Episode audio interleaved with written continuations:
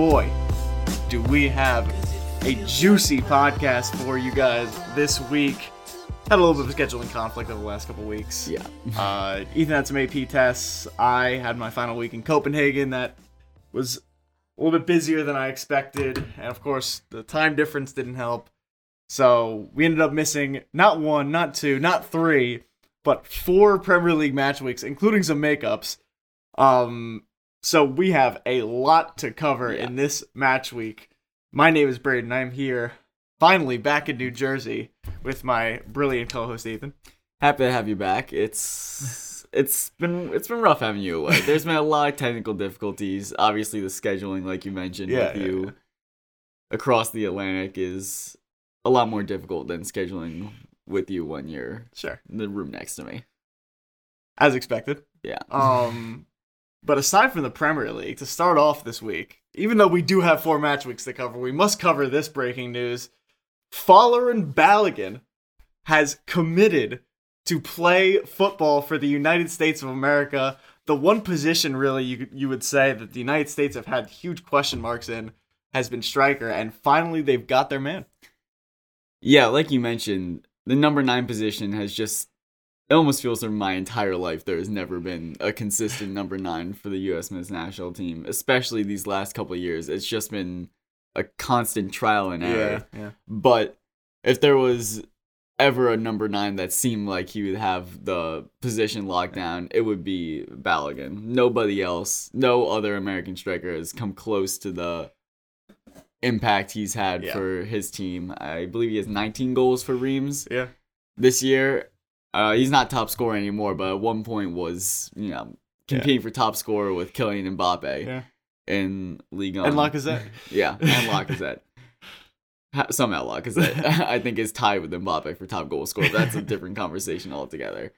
Uh, but this is a really, really huge uh, moment for the U.S. men's national team because, like you said, this this was the one position that they didn't have cemented into Yeah. their into their starting 11 and now they have four more years to let Balogun develop let him you know assimilate to the US get some hot dogs in him you know Yeah. give him a couple guns uh couple 4th of July celebrations you know just make this man as American as possible. I mean, he has played in the youth system for the U.S. men's national Uh-huh. team, so he he's got a couple hot dogs in him already. But um, yeah, we we'll, we'll get him to the American style Yeah. soccer soon. I mean, this is uh, this he could be like like an uh, a U.S. men's national team legend. Like could this guy is very very good at Mhm. football. God, I don't know where he's gonna end up this summer because in all likelihood he will not be a- an Arsenal player because unless they get rid of Eddie Nketiah, which is also possible. yeah But I, I, I he should see regular first team football Mm. up until the next World Cup. We can only hope. So, uh, yeah, certainly he is. It's his position over the Josh Sargents and the Pepis and the Mhm.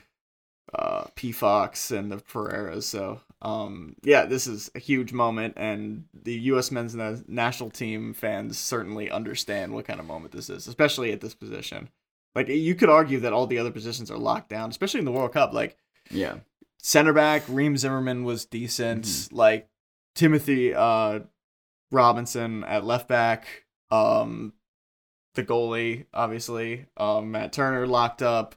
Serginho Dest, should he decide to start defending at some point, will be the right back for years to come. And then the midfield of Adams McKennie Yeah. and uh Brenden Aaronson. mhm. Um, well, or A- Musah. Aaronson, yeah, Moose, Musah. Um, and then the wingers are going to be Reyna and Pulisic, or uh, maybe not Reyna, but um, because Weah, but and Reyna, I don't know. We'll, we'll see what happens with the head coach, Mhm. but um, it I think it should be Reyna and Pulisic, and if it is Reyna and Pulisic, if it's not Reyna and Pulisic, it'll be Reyna and Weah. But again, those are locked up, and it was really just the number nine that was that rotating Yeah. door, and hopefully this kind of puts a stop to that. And I don't know, U.S. men's national team is always at its best when they have that solid number nine. Yeah. Altidore, Donovan, Dempsey. So hopefully this is a major step in the right direction. Hopefully they get a couple more big. I I don't know if transfers is the right uh word, but a couple of like standout players that come along, like Brenden Aaronson, Yeah. um, over the next couple of years, because 2026 is going to be one hell of a summer.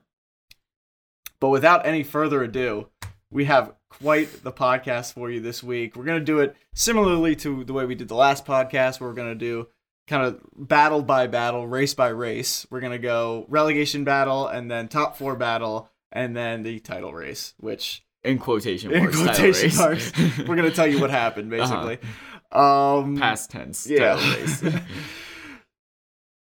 But before we jump into all of that, we're going to do most likely our final worst team wins update. If you are unfamiliar with the worst team wins competition, it is a season long competition between me and Ethan, where before the season started, we did some research and we drafted snake draft style a team full 11s of FPL players that had to fill up 80 million pounds worth of FPL.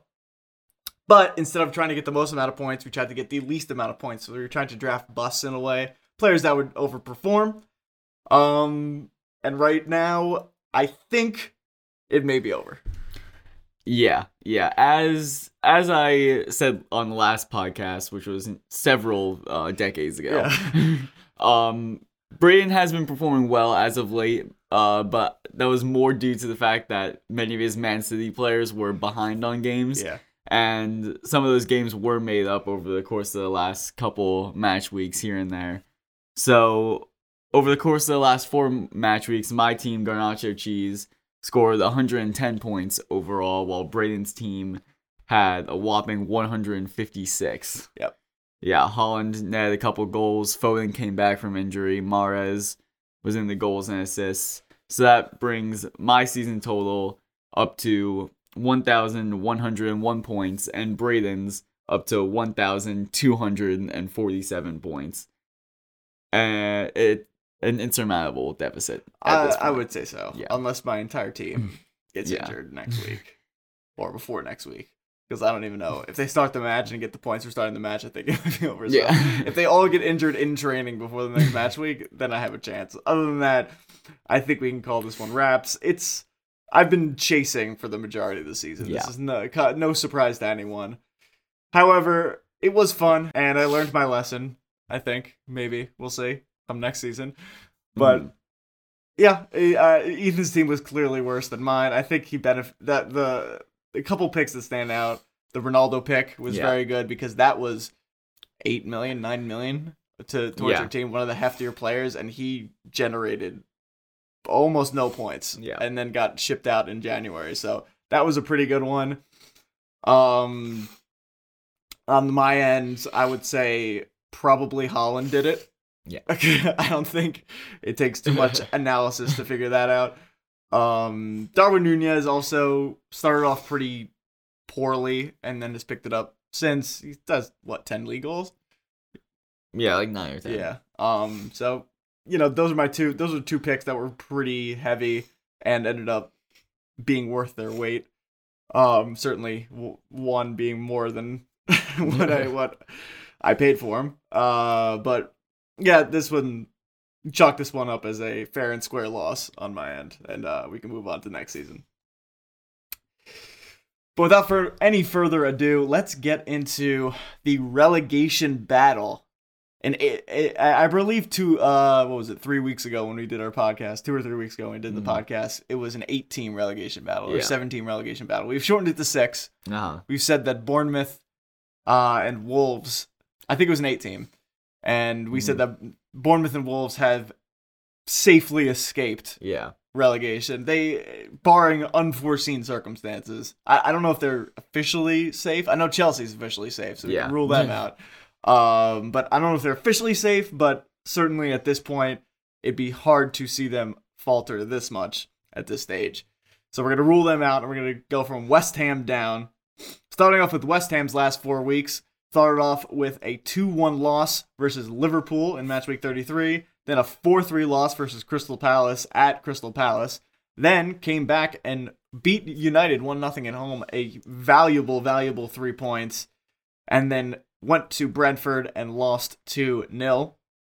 They sit on 37 points. They play Leeds and Leicester coming up. So they have a pretty hefty, you know, decide uh, schedule of deciding football when it comes to this relegation battle. Yeah. Two teams that are currently in the relegation zone, um, and will need to take points off them to survive. So, eh, you know, they're probably safe. I mean, the only way they could get relegated is if Leeds. No, I don't think they. I think they may mathemath- mathematically be safe because if they lost both games, um, it would put Leicester on 33, Leeds on 34 on no Le- Leicester on 36 if they won both their games and they'd have to beat Newcastle away. Um and then Leeds on 37 and Le- West Ham would be on 37 and I would can only assume considering that Leeds concede so many goals that Leeds would be behind on goal difference and Yeah, they Leeds are, are by 11. 11. Yeah, Um they're they're pretty much. so I safe. I would say West Ham are safe, but for all intent and purposes, they are technically not safe. Uh-huh. So we'll keep them here.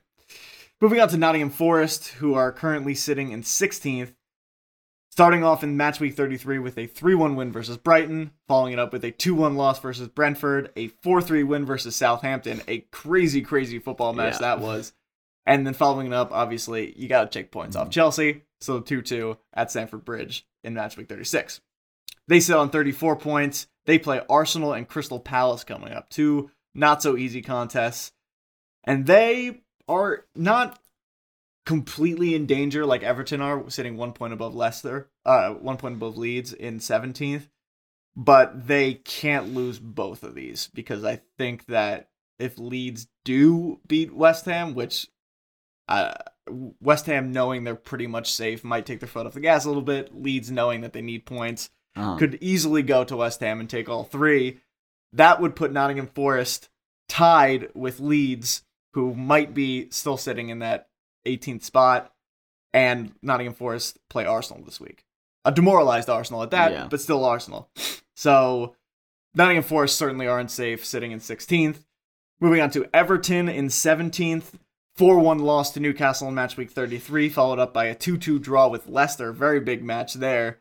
Um, ended up points being shared. Then a pretty wild 5 1 win versus Brighton at Goodison. An inexplicable 5 1 win versus Brighton. Um, following that up by losing 3 1 3 nothing to Man City at home.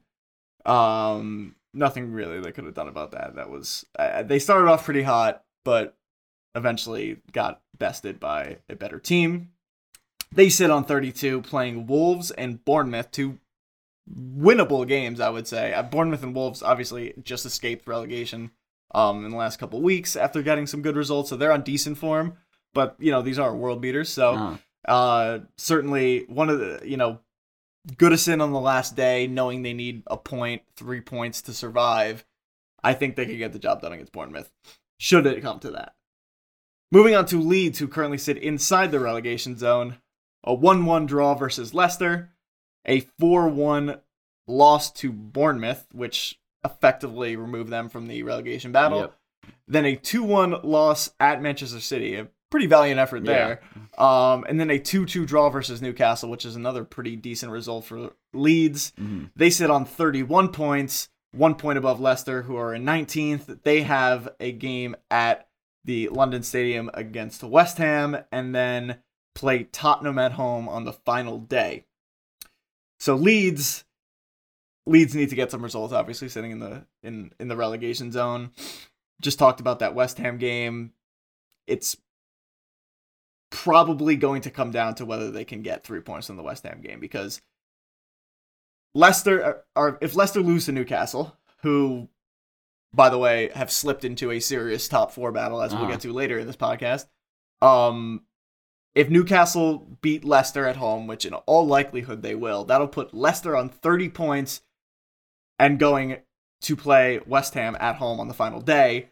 If Leeds, let's say, draw against West Ham, that'll put them on 32. Everton play Wolves. At best, they get a draw there. That'll put them on 33. So now they have to beat Tottenham at home to get out. They pretty much need to then retroactively have beaten West Ham. So Yeah. if Leeds can beat West Ham, that'll put them on 34. If Everton draw or lose to Wolves, that'll put them on 33 and back in the relegation zone. So this Leeds game you know, Tottenham are not on good form right now. Yeah. So you could easily get points against Tottenham, but right now that West Ham game is the one you have to be looking Yeah. at if you're Leeds. Um I'll get through Leicester and then we could talk about the relegation battle as a whole. Leicester sitting in 19th place, that 1-1 draw against Leeds that I talked about for uh, Leeds' section and that's week 33, then a 2-2 draw with Everton, then a 5-3 loss to Fulham, and then a 3-0 loss to Liverpool yesterday. So they sit on 30 points. Everyone here is sitting on 36 games played. They have Newcastle away and then that West Ham game at home on the final day. So when at one point I said I don't think Leicester are going down because they're I think they have too much talent. Now I'm thinking, where's James Maddison going in the Yeah. offseason? Because this they not only are they now like very much tipped to go down, yeah. but they are playing like a team that is Mhm. likely to get relegated. It just seems like all this time we've just been waiting for it to turn around, just Yeah. because everybody knows that this Leicester team are just too good to go down. Uh-huh. A team that two was it two years ago that they choked top four, or was it three years ago? It seems like just yesterday they were choking, uh, you know, Champions League races. Now they are predicted to go down at this point. They're favored. Yeah, and they hired Dean Smith, who's a very good manager, and Mhm. still nothing has happened. In fact, it's probably got worse. Yeah, and they they've had their opportunities, big games against Leeds, Everton, Yeah. these winnable games, games that they have to take three points from, and they just aren't. They they have so much more quality over teams like Leeds, and Everton. yeah. They they really do. I mean, Iheanacho, Daka, even Vardy. I mean, listen, Yeah. he's past his prime, but still a very experienced striker. Maddison and Didi, Barnes, Mhm. like th- th- these are players that yeah, we they're, they'll lose. Like if Leicester go down, Ma- I think Maddison and Didi, Tielemans, Barnes. I mean, Vardy will stay. Where's Vardy gonna go? So Vardy Yeah. will stay. Iheanacho maybe stays, but like he'll look for a way out. Uh, Dewsbury Shrewsbury Hall maybe leaves. Mhm. James Justin maybe leaves. yeah. Uh, Pereira maybe leaves. Actually, Pereira I think would stay. I, he, I, I feel like he might be too connected to the club, but just like all the like they might lose six, five or six guys, and I don't know if they're coming back next season if they lose all these guys because they got to replace them. So, Mhm. and if they're pretty shit with James Maddison at Cam, what what's the team gonna look like when they lose them? And in DD, uh, like I, they're they they might be in some hot water. Yeah, but it, it really has been mostly the defense for less of this Oh, season. yeah, That's just yeah. been piss poor, just in every facet. From set pieces, open play. I mean, the set pieces has been an issue for Yeah. a couple of seasons now, and the cracks are starting to form there. But 67 goals conceded. Second most in the league, I think. Yeah, joint second. third most because Bournemouth is sixty nine. Yeah. Yeah, joint third most. Well, if Bournemouth didn't just like lose like 9 0, just like just a couple times a season or whatever, like then they would be higher up on that Yeah. list. But yeah, um, and I thought they made some nice signings in the um in the January transfer window too. Tete looked to be Yeah. a good signing from uh Shakhtar. It wasn't Leon. It was he was on loan at one of Yeah. the clubs, and then they signed Kristiansen, the left back. yeah. Um. And it seemed like they made enough reinforcements to at least keep themselves Yeah, up, and they just enough, haven't had just haven't had the performances to go with it. And be interesting to think about what this team would look like with Kasper Schmeichel. I mean, he's obviously a quality goalkeeper that certainly had the you know control over the dressing room, such a commanding presence. And I don't, I don't, I don't even know if Danny Ward is still in goal. I, I think they Moved on. Yeah, I think so too. I think they have a different keeper in there now, but either way, clearly neither of them have filled Schmeichel's boots. And I wonder I wonder if he could have obviously Leicester wouldn't he wouldn't have completely turned around the club. Leicester Yeah. wouldn't be, you know, pushing for Europe had Schmeichel stayed. But I feel like that kind of presence and the types of, you know, important saves he can make or at least lack of mistakes Yeah. that Schmeichel could Yeah. make. Yeah, they're only two points from safety. Mhm. That's the difference that a good Sure. goalkeeper can make over the course of a season. So Uh, we didn't even talk about Southampton, but I Mhm. could. They, I'm sure it's obvious they are officially relegated. Uh, they have lost many games in a row, certainly the last four. Um, they've been far and away the worst team in the league this year, and justly relegated, justly sitting bottom, and will be sitting bottom come the final day most likely. Um, where did it go wrong for Southampton? Probably the same way that you know a lot of the teams that come dead last in the Premier League went wrong. They just didn't have enough talent. They The fact that they Yeah. couldn't play Arsenal every week. yeah, I they they're relying on guys like Theo Walcott to Yeah. generate offense for them, and I don't think Che Adams and Theo Walcott is just not going to get you survival in this league. And uh, you can score as many James Ward-Prowse free kicks as you want. It's probably not going to get you out of the relegation zone, and it buried them deep, deep into last place. Um, and they will be missed in the Premier League because they were a mainstay for a very, very long time. And I can only imagine that they'll be on their way back up very, very soon. But Ward Prowse will be missed. I don't know about anybody else. uh, Let's be honest. yeah, he's gonna stay, right? I feel like yeah, that I'm sure that's the question everybody's Uh, asking. yeah. Is does Ward Prowse? I mean, he is the captain. He's been there for years and years. So we'll see if you know the captain does go down with his ship. I could. Uh, Uh, I feel like Everton have often been the home for like good players on uh, Yeah. relegation teams, like Mhm. Tarkowski, and Yeah. you know. So I think I could see him as a starting midfielder for Everton. Just like in with Doucouré and you know uh, Mhm. Onana if he doesn't leave next this summer, but Yeah. yeah, Southampton will be dearly missed. Um, Theo Walcott playing the championship next year if he doesn't retire. um, but yeah, they clearly didn't have enough talent, and it it showed.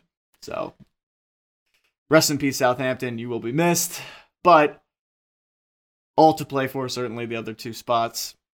Um, and come the final day, I mean, West Ham. It's pretty crazy how West Ham are Yeah. essentially safe and can decide who Mhm. lives and dies in this in this title race. So that should be very very interesting games definitely to look out for. There. Moving on to the top 4 race. Four teams we've designated as part of the top 4 race. Newcastle in 3rd, United in 4th, Liverpool in 5th, Brighton in 6th. I believe Tottenham have officially been clinched removed being like Yeah. Tottenham make mathematically four. cannot make top four yes Yeah. um but brighton mathematically still can um they are pretty far down but they do have a couple of games at hand um start with newcastle a 4-1 win at goodison in match week 33 followed by a 3-1 win at home versus southampton uh no games in the makeup window um a 2 0 loss to Arsenal at home, match week 35, followed up by a 2 2 draw at Elland Road in match week 36. They sit on 66 points, 35 games played. Manchester United had a 2 2 draw versus Tottenham that they choked away relatively late um, to Heung-min Son's equalizer in match week 33. Uh, match week 34, uh, it was a 1 0 win versus Aston Villa. Um, in the makeup window, they lost 1 0 to Brighton. Match week 35 lost 1 0 to West Ham and turned around and won 2 0 against Wolves at home in match week 36. They sit on 66 points, having played 35 games as well. Only sitting a couple goals back? No, not a couple goals back. Mhm. Money more than a couple goals Mm. back. In fact, 22 goals back on goal differential. So they essentially are a half point back of Newcastle because they have no chance of making up the goal differential.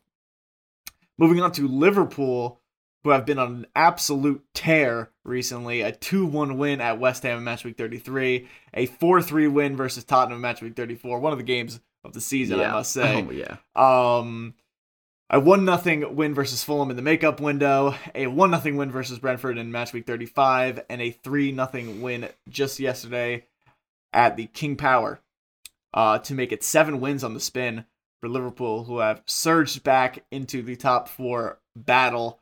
65 points on 36 games played, so a point back of Manchester United and Newcastle having played one more game.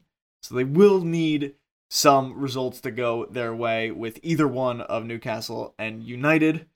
Um, it doesn't. I'm not sure if it matters to them which one because Liverpool are much closer to Newcastle uh, on goal differential, only four goals back. Mhm. So if they win out, it's likely that they might catch Newcastle if that if Newcastle end up dropping points.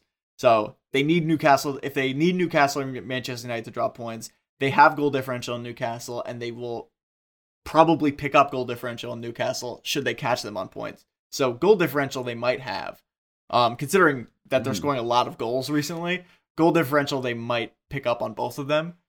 So they pretty much just need the results to go their way if they win out the next two games. And that leaves us with Brighton, who in match week 33 lost 3 1 to, I believe, Brentford. That was. I put Brighton, but they couldn't have lost to Brighton because they are Brighton. Yes. so I assumed that it was Brentford. Oh, it wasn't. It was. Oh, geez. Who the? Oh, Nottingham Forest. I'm not sure why I put Brighton. It was a three three one loss at Nottingham Forest. Um, and then a match week 34 six nothing win versus Wolves. A one nothing win versus Manchester United in the makeup window on a very very late Alexis Mac Allister penalty. Yes. Uh, very reminiscent of the very very late Bruno Fernandes Yes. penalty from the COVID year. Um, a little bit of payback there. It all comes around. Um, then a peculiar peculiar five one loss to Everton, as we mentioned before, followed by a almost equally peculiar three one win versus Everton. Maybe not as equally peculiar because we can trace it back to a little um, demoralization on the other side of the field. But still going to the Emirates Stadium and winning three nothing is wildly impressive. That puts them on 58 points with 34 games played. So if they were to win their two makeup games, one of them being Manchester City, so let's not assume anything.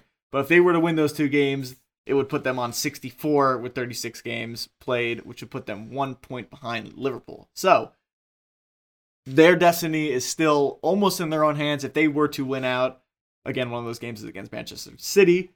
Um, if they were to win out, they would, in theory, be right in that title race with Liverpool.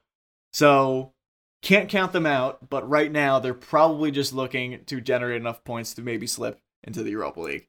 Um, which still would be difficult. If they, I mean, if they slip into the Europa League at, at, at five, they're very much in the title race because five, uh, three, four, and five are insanely close. So if they were to catch five, Well, six is still Europa League. is it? yeah. I thought it was Conference League. No, six is It's Europa six League. Europa. Okay, so Yeah. if they uh, they are certainly with Tottenham behind them, Mhm. um, certainly in prime position to remain in that Europa League spot, and that would be more than a successful season for them. So I'm sure they would take that any day of the week. Um, but this Liverpool team is playing like they want top four, ba- worse than Manchester United right now. Certainly, Yeah, um, I think it's no surprise that this Liverpool resurgence has coincided with a resurgence in the performances of Alexander Arnold Uh. because he's been unstoppable.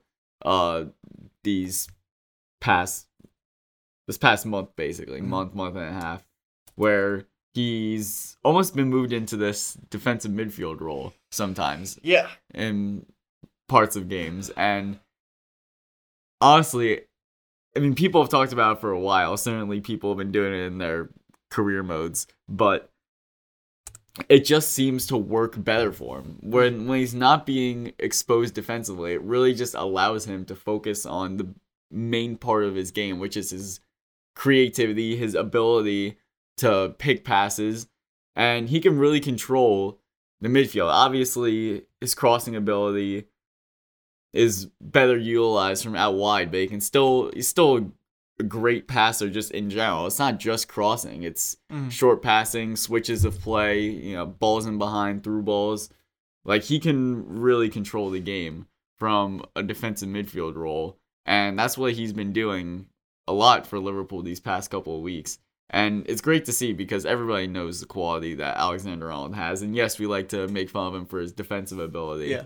But he is one of, if not the best offensive you know, defender on the planet right now. Yeah. And I don't think there's too many arguments you can make against that. And when he when he's in full flow and not being a liability defensively, which clearly, you know, he isn't being three clean sheets in a row too for this Liverpool team. then yeah, they're cooking. yeah, yeah. I- and they they they were generating. The thing is, Liverpool earlier in this year, they were generating the same amount of chances they were now. Nunez and Salah were just missing them. Mhm. Now Salah is on very good form, Yeah. putting them away, and all of a sudden, it's no surprise they're flying. They got Jota back too, which is nice, And Diaz. and Diaz. Uh, yeah, Diaz certainly was is a big boost, but Van Dijk has been poor all season. Now he's very solid.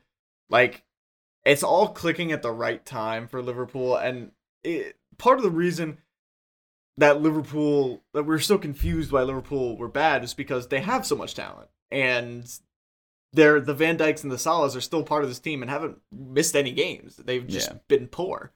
Um, there's, there's a reason why everyone predicted them to come second behind City before the season is because their team is largely the same, and they kind of diverged in opposite directions. Chelsea somehow got worse, and Liverpool shot right back up the table. So, especially with the way Manchester United's playing right now, let's let's take a look at Manchester United because when you think about this Manchester United attack, right? Bruno Fernandes had, if you look at the the advanced analytics, has been one of the be- best cams in the league this year in terms of chances created, dribbles Mhm. completed, like pass percentage, things like that. He's been very, very good as a creator. However, when Rashford isn't playing like prime R9, Yeah. who's scoring for this team? Rashford's off form right now, so he's not scoring goals. Wout Weghorst can't score goals. Yeah. Antony can't score goals. Like they were getting winners from Casemiro, and now they're now nobody's scoring. So you look at the last couple games, two goals against Tottenham, Rashford was one of them. Mhm. One goal against Villa, no goals against Brighton, no goals against West Ham, and then two goals against Wolves. So that's they went a stretch of three games, three games that they need to get results from to secure their place in top four, and they scored one goal against Brighton, uh, Villa, and West Ham. Like, if Rashford isn't scoring, who's scoring? And that's the you know obviously the hopefully so for United fans something they'll attack in the window is a pure number nine because they moved Weghorst into like a false nine role Yeah. at one point. They they like their uh, Ten Hag is having this huge headache over how to actually get this team to generate goals because Mhm. they know that Bruno Fernandes, it's clear uh, based on the analytics that he is creating more than enough chances for this United team to score. They just can't get the ball over the line. And they got two games left to kind of fix this, or they will lose top four to Liverpool. It is very, very possible that they will lose top four to Liverpool. Coming up, they have um they have Bournemouth away, which Bournemouth isn't necessarily playing for anything, but that's that's a tough that's a tough game. Um, they have three games left. Bournemouth away, Chelsea at home, and then Fulham at home on the final day. Fulham is a game they could absolutely lose if they don't score.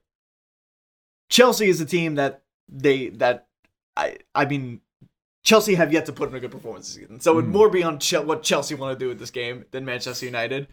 Um, and then Bournemouth away could it's another it's like s- it- almost the same game to me as the Brighton loss and the West Ham loss away. They could easily go away to that field and not score a single goal and lose one nothing to a Philip Billing 75th minute goal Uh-huh. easily. And you look at these Liverpool. I mean, Liverpool. It doesn't really matter if they're playing right now. They could they could win. That means Southampton on the final day. Um, they have two games. It's Villa and then Southampton on the final day. Villa obviously also playing for something right now, playing for your uh conference league spot potentially. But if assuming Liverpool went out, they get the job done at home against Villa, and then they go beat the worst team in the league in the final day. That puts them on seventy-one points. Manchester United need 72 points to would need 72 points to secure top 4. That's two wins from their last 3 games. They can't drop points to two of these teams and they could easily drop points to Bournemouth and easily drop points to Fulham on the final day. I don't think I think Chelsea's the easiest of these three games honestly. I think that they will drop points to Bournemouth, maybe a 2-2 or something like that, and then they'll drop points to Fulham on the final day even at home, even knowing they'll get points because they just can't score right now. Maybe Rashford pulls something out of his hmm. ass, but this it's this is it is very very much in the cards that this Man- Manchester United team, after praising Ten Hag for the whole season and saying that their club is revamped, could very, very easily lose top four to Liverpool to a team that was basically dead and buried at Christmas. So I don't know. And this this is gonna be a, at one point I, for the last time we did this, we were basically Mm. like, okay, like this is a top four race, Yeah. but like it's clear that there are two front runners, and it would take something. I don't crazy. even know if we put Liverpool in there. Yeah, it would take something absolutely crazy to undo that. Now this is like almost as tight as the as the relegation battle because Liverpool in the form right they're on right now are going to put pressure on Manchester United almost definitely, and United right now are playing like shit. So come the final day, this could be. Uh, certainly, the title race is not interesting anymore. So this could be the more interesting of the of the battles. So yeah. Do you have Liverpool or Manchester United? Looking at the fixtures. I have Manchester United, and that's for really one sole reason, and that's because of their home record. Two of these three games are at home, and United at home, they've just been really, really rock solid. They've only conceded eight goals at home the entire year. The next closest home record in terms of conceding goals is Newcastle with 13.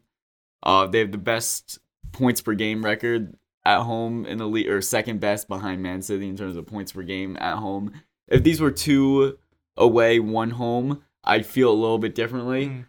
Um, but I don't see them um getting anything less than at least four points Mhm. from the games against Fulham and Chelsea at home, and that will be enough, obviously, Mhm. to get them top four. So that's why I think that United will pull through, Mhm. but they certainly have not looked good. Yeah, it'll come down to the final weeks, day, yeah. most likely. Um, let's not forget Newcastle is also on 66 or 35 games played. The games that they have coming up are uh Leicester away. Uh no, Leicester at home. Uh Chelsea away on on the final day and then I think oh the first one was Brighton at home. So Brighton at home, Leicester at home, Chelsea on the final day. So those are three difficult games. Mhm. So it may very well be Newcastle that drops out of the top four and United that survived. So the more you look at it, Leicester that are who could very well take goal differential on both these teams have two avenues now into the top four, not just one. So Newcastle also can't drop points from two of these three games, and they have a Brighton team that just bullied the shit out of Arsenal um on Thursday of this week. And then Chelsea on the final day, who could pull something. Not likely, but they could pull something. They are Yeah. playing a very desperate Leicester team as well. So this could be very, very dicey. I'm pretty excited about this one. I, I'm rooting for Newcastle to, to stay Yeah. in because they've deserved it the Mhm. most out of these three teams this season. yeah. I think it would be. I mean, I hate Manchester United, so I think it'd be pretty cool. I hate both of these teams, Liverpool and Manchester United, but like, yeah. I think I would be pretty cool if Liverpool came all the way back and took that spot Mhm. away from United. Um, but again, Liverpool really don't deserve it this season. They've been pretty poor for the majority. But this run, seven wins in a row, maybe they maybe they just just deserve it at the end of the season. But I I would love to see Newcastle uh, uh, Newcastle stay and United blow it. Um, especially with the fixtures they have coming up. Yeah. But with that, we'll move on to the final race. Um, a race that has unfortunately, in all likelihood, ended. Um, with the last result from Arsenal. Uh, the title race. Uh, right now, as it stands, Manchester City on 85 points, haven't played 35 games. Arsenal on 81 points, haven't played 36 games. And their last four match weeks are as follows. Manchester City started off match week 33, beating Arsenal 4 1 at the Etihad. And we'll, after this, we'll get into a game breakdown of that because that, Mhm. again, we didn't, that, that's how long we haven't talked, is that Arsenal game was right after our last podcast. Um, a game that went probably not the way either of us were thinking. Um, Even though it went how exactly we should have thought it went. gone. um, so they beat Arsenal 4 1 convincingly at the Etihad match week 33, followed up with a 2 1 win at Fulham, 3 0 win versus West Ham, 2 1 win versus Leeds and a 3 0 win at Goodison last week. Arsenal lose 4 1 to Manchester City in match week 33, then followed it up with a 3 1 win versus Chelsea. No game in the makeup window. 2 1 win versus an impressive 2 1 2 0 win against Newcastle at St. James, match week 35. Um, and then they lose 3 0 to Brighton uh, last weekend. But uh, Manchester City 4, Arsenal 1. I'm sure that you have calmed down a little bit in the last three weeks from this result, but try to reach back for me and, and just grab exactly your emotions from this from this football match. Um, I almost felt betrayed, just deceived. Um, I just felt so foolish.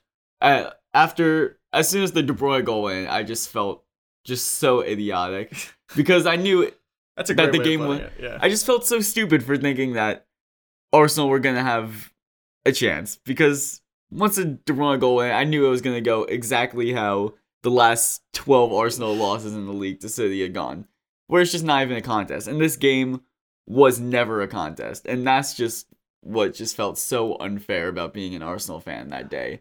Is that in the most important game of the last in the league of the last 20 years for Arsenal fans, they weren't even in it. They never even competed. There was never a chance that they were going to get a result out of that game. There's really not much more to it. They were completely outplayed in every aspect of the game. They tried to beat City at their own game and they got absolutely Yeah. destroyed. And that's the thing that I just don't understand is how Arsenal at this point haven't tried to just sit back. I know mm. it's not their Yeah. style of play, but you're never going to beat City at their own game. Arsenal tried to play possession. They tried to do, you know, their normal high press, and it was just never ever going to work against City. You know, the teams that get results against City, the City, they do you know, sit back. They do just try to tuck it in. And most of the time it doesn't work, but sometimes they're able to just beat City on the counterattack or catch him on, you know, a subpar finishing day and just grind it out. And that's what I feel like Arsenal listen, you have to take the game to City, but you can't be foolish yeah. about it. And Arsenal just they just never had a chance at beating City in that game. They were just completely outplayed from start to finish. There's not too much else to say. Yeah, I was incredibly frustrated with how they played. I think to say that they played like shit would be giving them too much credit because I honestly feel and I'm only saying this because I know how good they are. And Mhm. everybody knows how good they are. And until they stepped on the field in that game, they were the best team in the Premier League that season. And the second they stepped on the field, all of that went away. And they laid down. They completely laid down. I was almost in disbelief at how poor every single member of Arsenal Football Club was on that day. It it almost felt like they were like privileged to even be in the spot Yeah. and they were like like like a, I, I don't know it's just it went too much like it was supposed to yeah. like like the way technically if you look at all these circumstances the way it was supposed to go was that Arsenal fold under the pressure because they're so susceptible to pressure. Not only do they fold to the pressure, but there's ex- extra added pressure. This is this is like worse than they played last season against Spurs and Newcastle mm-hmm. because n- last year it was just top four, and this year it feels like they dumped on even more pressure and they played an even better team. So in theory, they would lose like I don't know four one at at the Etihad, and I don't know, they would play 90 minutes being the second best football team, and it's not even close. And every Arsenal fan looked away in the at halftime because it like what was it two nothing at halftime, three nothing at they scored the second goal right before It halftime. was 2 0 at halftime. Um, two nothing at halftime is not an insurmountable lead.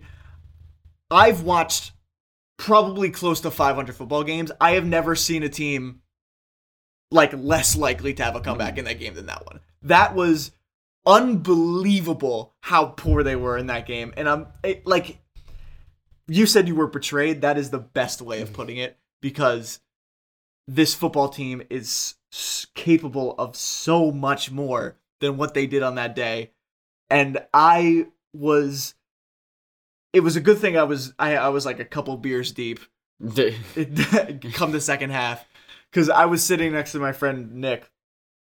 Um, in a and I'd we were standing up for the first half, and we luckily found a bar seat for the second half, and I could just sit there and just ramble on about how just god awful they were on this day. And it's clear from watching this that they did not deserve to be champions because they were playing a team that did. And when you put them up side by side like that, I mean, can you really convince me that this team is the best team in the Premier League after this game? I don't think you can. So, fair play to Manchester City. Arsenal are still a work in progress. City are clearly the final product, and they showed it on that day.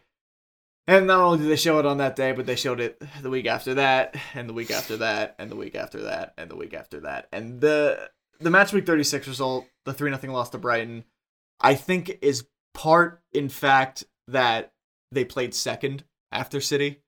I think if City went and drew 1 1 to Everton, that Arsenal will be a little bit more invigorated. This team has played solely on emotion this season, it's very clear that they have because their home record was very, very good, and their fans have been. Uh, I mean, certainly in my 10 plus years of being an Arsenal fan, Emirates Stadium has never sounded like this, and they fed off that emotion.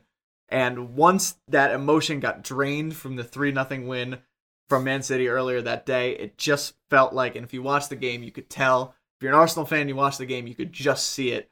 They weren't inspired to win that game. They felt like it was over, and even if they won that game, it likely was. So, I I I chalk this Brighton one up as a young kids that are frustrated and pouty. Either way, it you know now City get two guards of honor instead of one. That's the only that's the only thing that really changed in all likelihood. Mhm. Um, City are deserved champions. I I saw this clip earlier this week where if City went out, three games left, they end up on 94 points. Mm. That means Arsenal would have had to get 95 points to win the league. I how many teams have gotten 95 points in the history of the Premier League? Like 6. And 4 of them are Man City, Yeah. Man City and 2 of them are Liverpool. Like there's been 27 something years of the Premier League, something like that. And 6 teams have gotten 95 points. Like you say I want to say Arsenal bottled the league, sure. From where they were, sure but they would have needed 95 points to beat Manchester City. And a team of 22 year olds, are they really going to get 95 points in the Premier Yeah. League? Uh, in a competitive season, teams like Fulham that just came up are taking points off everybody. Teams like Brentford, Villa, like it, it just it's come the end of the season. It's hard for me to believe that Arsenal Football Club, in their current state, with their weak bench and their young team, were really going to get 95 points in the season. And if Manchester City weren't so good in the run in, it wouldn't have been 95. It would have been like 90 points to win the league or 89 points to win the league. And then maybe you could say they bottled it because they didn't hit 89. But Manchester City needing you. And of course, Manchester City will always have goal differential on you no matter what. Yeah. So you really need to beat them by a point. And if they force you to get 95 points to win the league, you're not going to do that too many years. Yeah. Um I think you mentioned just talking about the fact that there's such a young Arsenal team. I think the best way to describe that Man City game is that for so much of the season you saw this confident Arsenal team and you never really thought about their age or saw you know the youth in that Arsenal team but when you're watching this game against City all of a sudden you just you could visualize you could see that experience every time you looked at Saka, Odegaard, Yeah. or Martinelli, all of a sudden you saw just how young and just Yeah. scared these kids looked. And it's just something that you really hadn't seen before Yeah. Yeah, you're right. in the season. And that's kind of just the overall feeling I got is which is that we were just not meant to be here. Yeah, and you know we'll get into once the season ends, we'll review these teams and really take a deep dive into their seasons and where they went wrong. But this team has a bright future. I, I said I know I said it earlier that this whole like pressure thing is only going to build. I still believe that, but eh, it the only way to overcome something like this is to try and fail and have that chip Mm. on your shoulder going into next season. So, you know, what happened to Liverpool? They generated a shit ton of points, lost out to City on 98. They had 97. Next season went and blew them out. Um, Yeah. So, who knows? Really, who knows? This team is young. As an Arsenal fan, you should be nothing but optimistic. This season is still a success no matter what.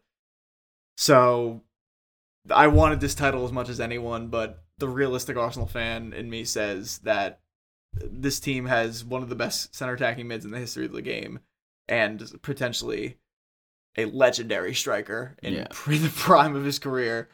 Uh, we're gonna look back at this Manchester Manchester City team, especially on a team who are on the way to the treble. hmm You know, we'll see tomorrow. Uh, City City Real Madrid tomorrow, but this would be a treble winning team, one of the best teams to ever grace a football pitch, and a team of 22 year olds almost beaten to the title. So Yeah. that's the realistic Arsenal fan in me. The not so realistic Arsenal fan in me would have a little more expli- uh, explicit things to say. However, I'm not going to say that because, you know, I feel too much for these kids. and with that somber section of the podcast, it's going to get a whole lot more somber when we start reviewing the season afterwards. We'll move on to some goal picks. Let's look forward in the season. You can only look forward, you can't look back. Um, if you're unfamiliar with the goal picks competition, it is a competition between me and Ethan, a season long competition between me and Ethan, where before the match week, we look ahead to the upcoming match week and we try to pick three players that we think are going to score goals. The only catch is the other player, the only other, other person in the competition has three blocks. And if they're if any of their three blocks match up with the other person's picks, they block that player and they get to pick what player instead of the player that you originally wanted. So if I pick Salah and Ethan blocks Salah, I wouldn't get to use Salah for the upcoming match week, and he would then give me a different player to use. It has to be a starting striker or starting forward in the league, so he'd probably give me one that is unlikely to score in the upcoming match week. Uh, that plan did not go so well for Ethan the last coming in the recent weeks. Um, Ethan can give us the update, but I'll, I'll give a little backstory.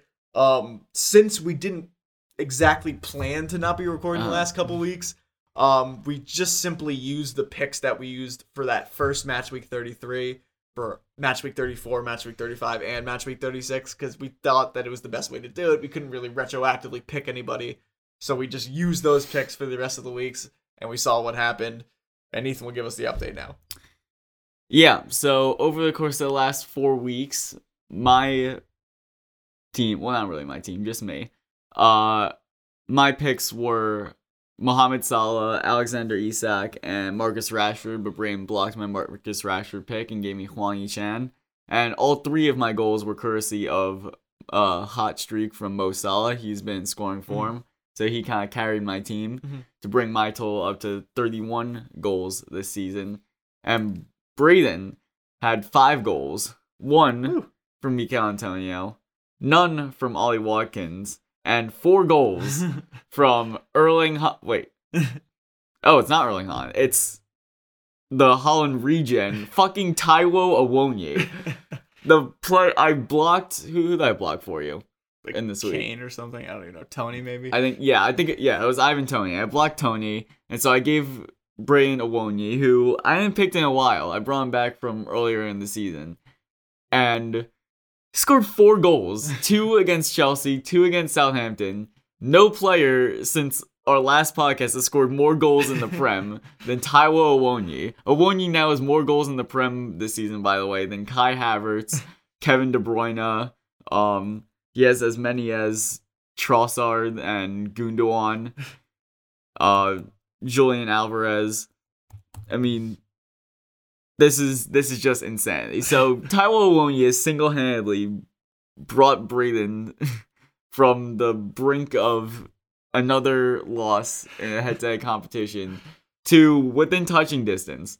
Uh, he's now on 28 goals this season, just three back with two match weeks left. A very, a very doable, um, you know, task to pull that back. But these next, these picks coming up right here are going to define the season. This and obviously the following week. But right now, Brayden has to have some great picks.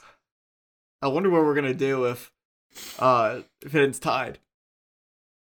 Um, I mean that's why I kept the blocks tally as kind of like a tiebreaker. Oh yeah, yeah, yeah.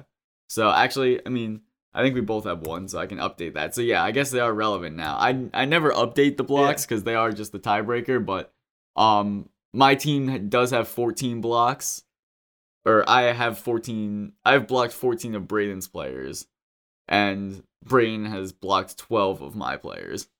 So, hey, these could these blocks could be important. Yeah. I mean, All right.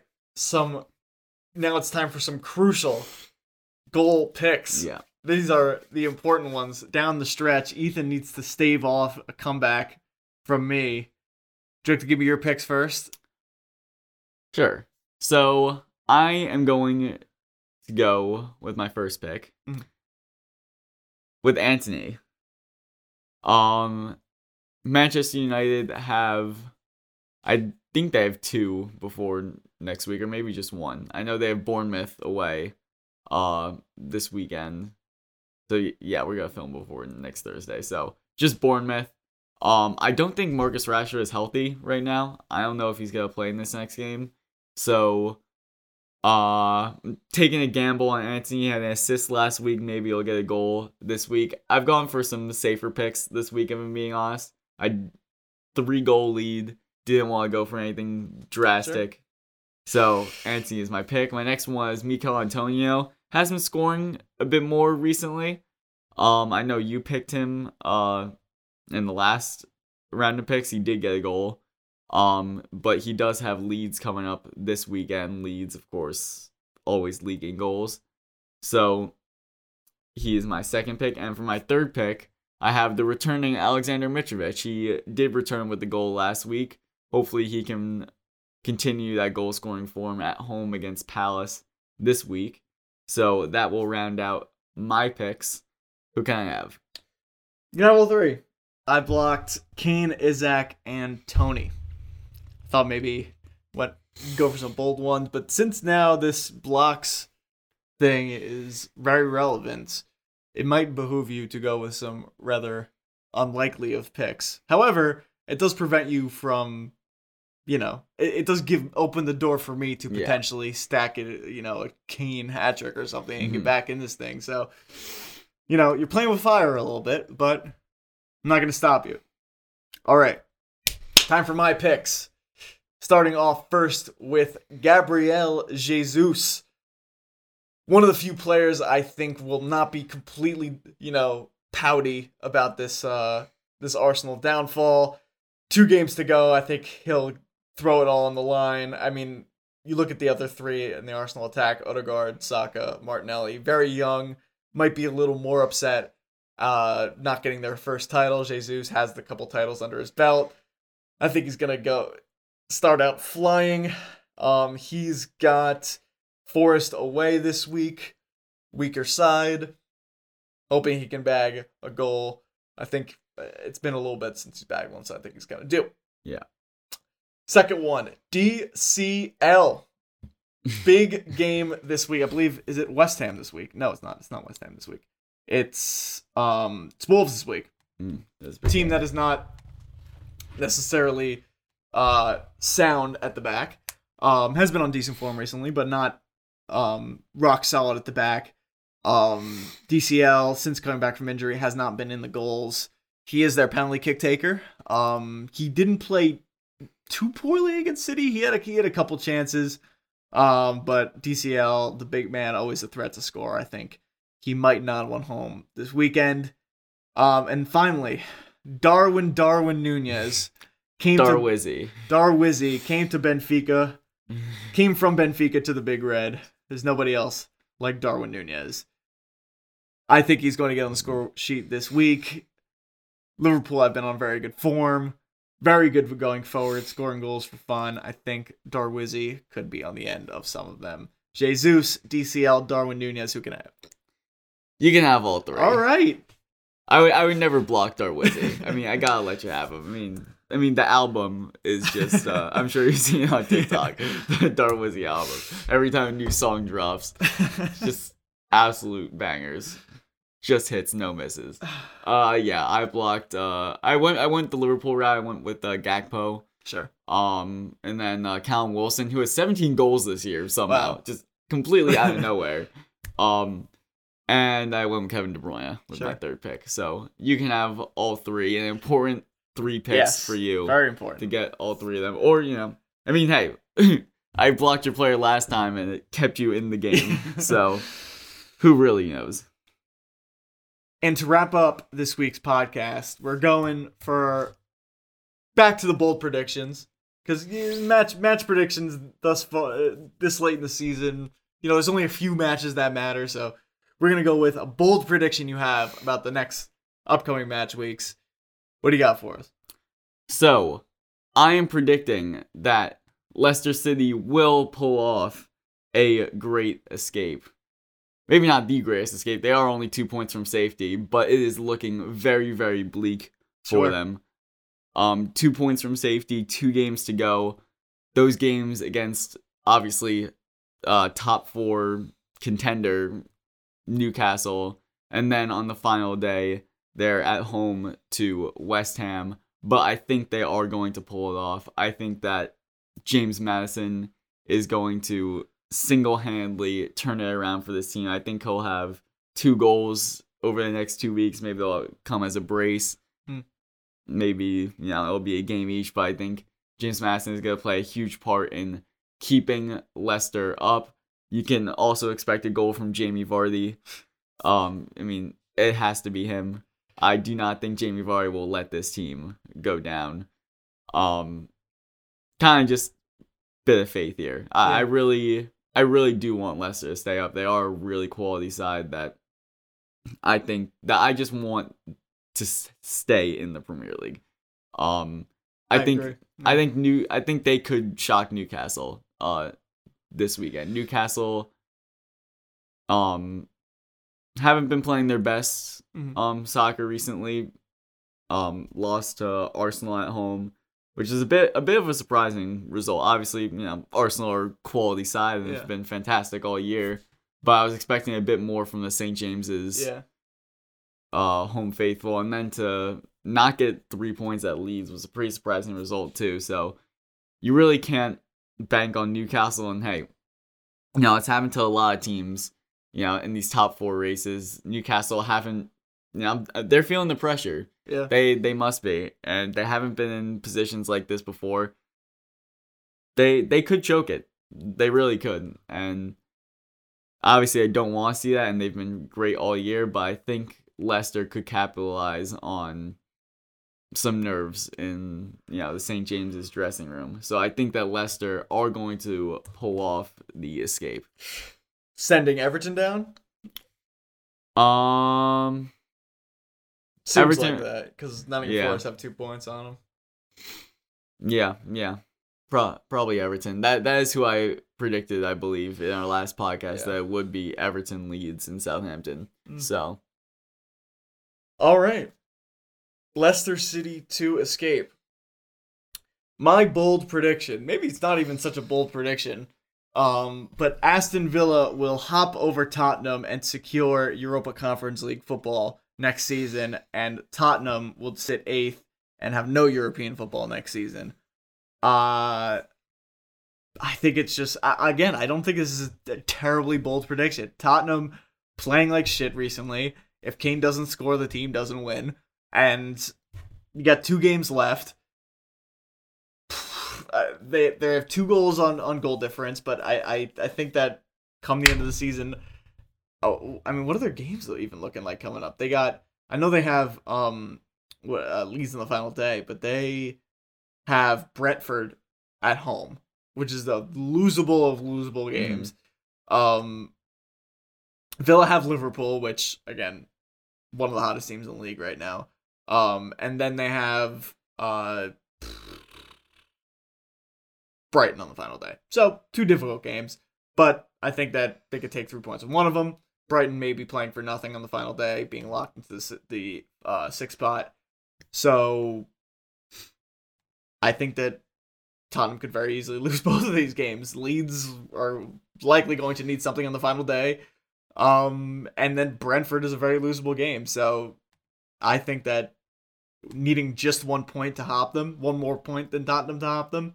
Uh, if Tottenham go win loss and Villa draw Liverpool this week and then beat um Brighton at home on the final day, that'll take them one above Tottenham, and Tottenham will slip down to eighth. And right now, Tottenham do not look like winning any football matches. So, Yeah. um, that's my prediction. Tottenham drop to eighth. They get the Arsenal treatment and have to go into the summer with no Premier League football. There's no European football, which might help them, might not. Um, if they lose Kane this summer, and we'll get to you know all the summer transfer window Yeah. speculation late on for for future podcasts, but yeah, if they if they drop down to eighth and lose Kane this summer, it could be a difficult season for them next year, no matter Mhm. who they bring in for that number nine Yeah. spot, if they do at all. I mean, Richarlison is is kind of. Yeah. I don't think they'd bring in a new Uh-huh. big money striker with Richarlison Yeah. still in the ranks. You know, a solid one Premier League goal this season. I Yes. mean, can can you really bring in anybody else? And it was absolutely vital to the result of the match. yeah. Um, what does he have? Uh, one goal and four yellow cards for taking off his shirt. Yeah. Uh, That's a crazy stat. I mean, it's irrelevant to my prediction, Mm-hmm. but the fact that he has four yellow cards this season, all of them for taking off his shirt after scoring, and he has one Premier League goal. Well, I don't think all of them are for taking off his shirt. I think, I think he's had four. Di- I think what's happened is he's had four disallowed goals, but two of them, two of them he's taken off his shirt for. I think then- he's taking off his shirt for all of them. has he? I think so. I, I think that he is one away from being hmm. suspended for Premier League matches for taking off a shirt for disallowed goals. I think so. I have no way of confirming that unless I do some hmm. research and like go back to the Yeah. actual goals. But I th- I think I, I hmm. think he did. Either way, uh, I think Aston Villa are taking over Tottenham. They are on very good form and have resurged under Unai Emery. And I think Unai Emery could go the Europa League merchant that he is, could go straight into the Conference League and spike that one up too with Yeah. Aston Villa next season. Um, but with that, we will round out the podcast for this week. Match week 37 coming up. Crunch time in the Premier League. Not necessarily for the title race, but certainly for the top four race and the relegation battle. Games to watch this week galore. And with that, we will say goodbye. Adios. See ya.